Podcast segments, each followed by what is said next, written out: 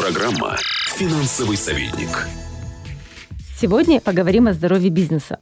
Ирина Екимовских, директор аудиторской группы «Капитал» и аутсорсингового центра «Основа Капитал».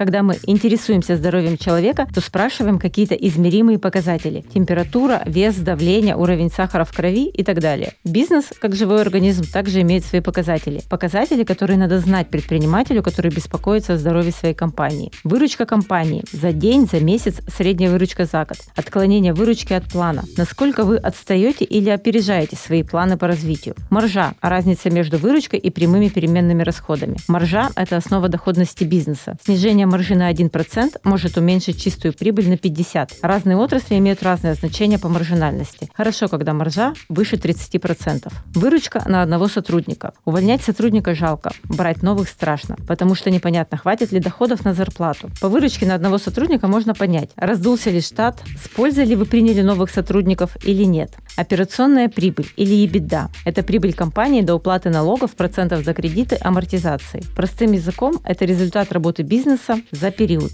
Не знать своей операционной прибыли значит работать ради того, чтобы поработать. Дебиторская задолженность – это то место, где оседают заработанные деньги. Именно из-за дебиторской задолженности прибыльные компании попадают в кассовый разрыв. Надо знать сумму долгов покупателей, как изменилась величина дебиторки за месяц, период отсрочки в днях и долю плохих долгов. Например, тех, по которым срок уплаты просрочен на месяц. И, наконец, показатели важные для собственника бизнеса. Величина чистой прибыли и рентабельность капитала. Сколько чистой прибыли заработал бизнес и сколько из нее можно направить на выплату дивидендов. Рентабельность капитала. Сколько процентов вы получаете на каждый рубль, вложенный в бизнес. Важно следить за здоровьем своей компании на основании цифр, которым вы доверяете.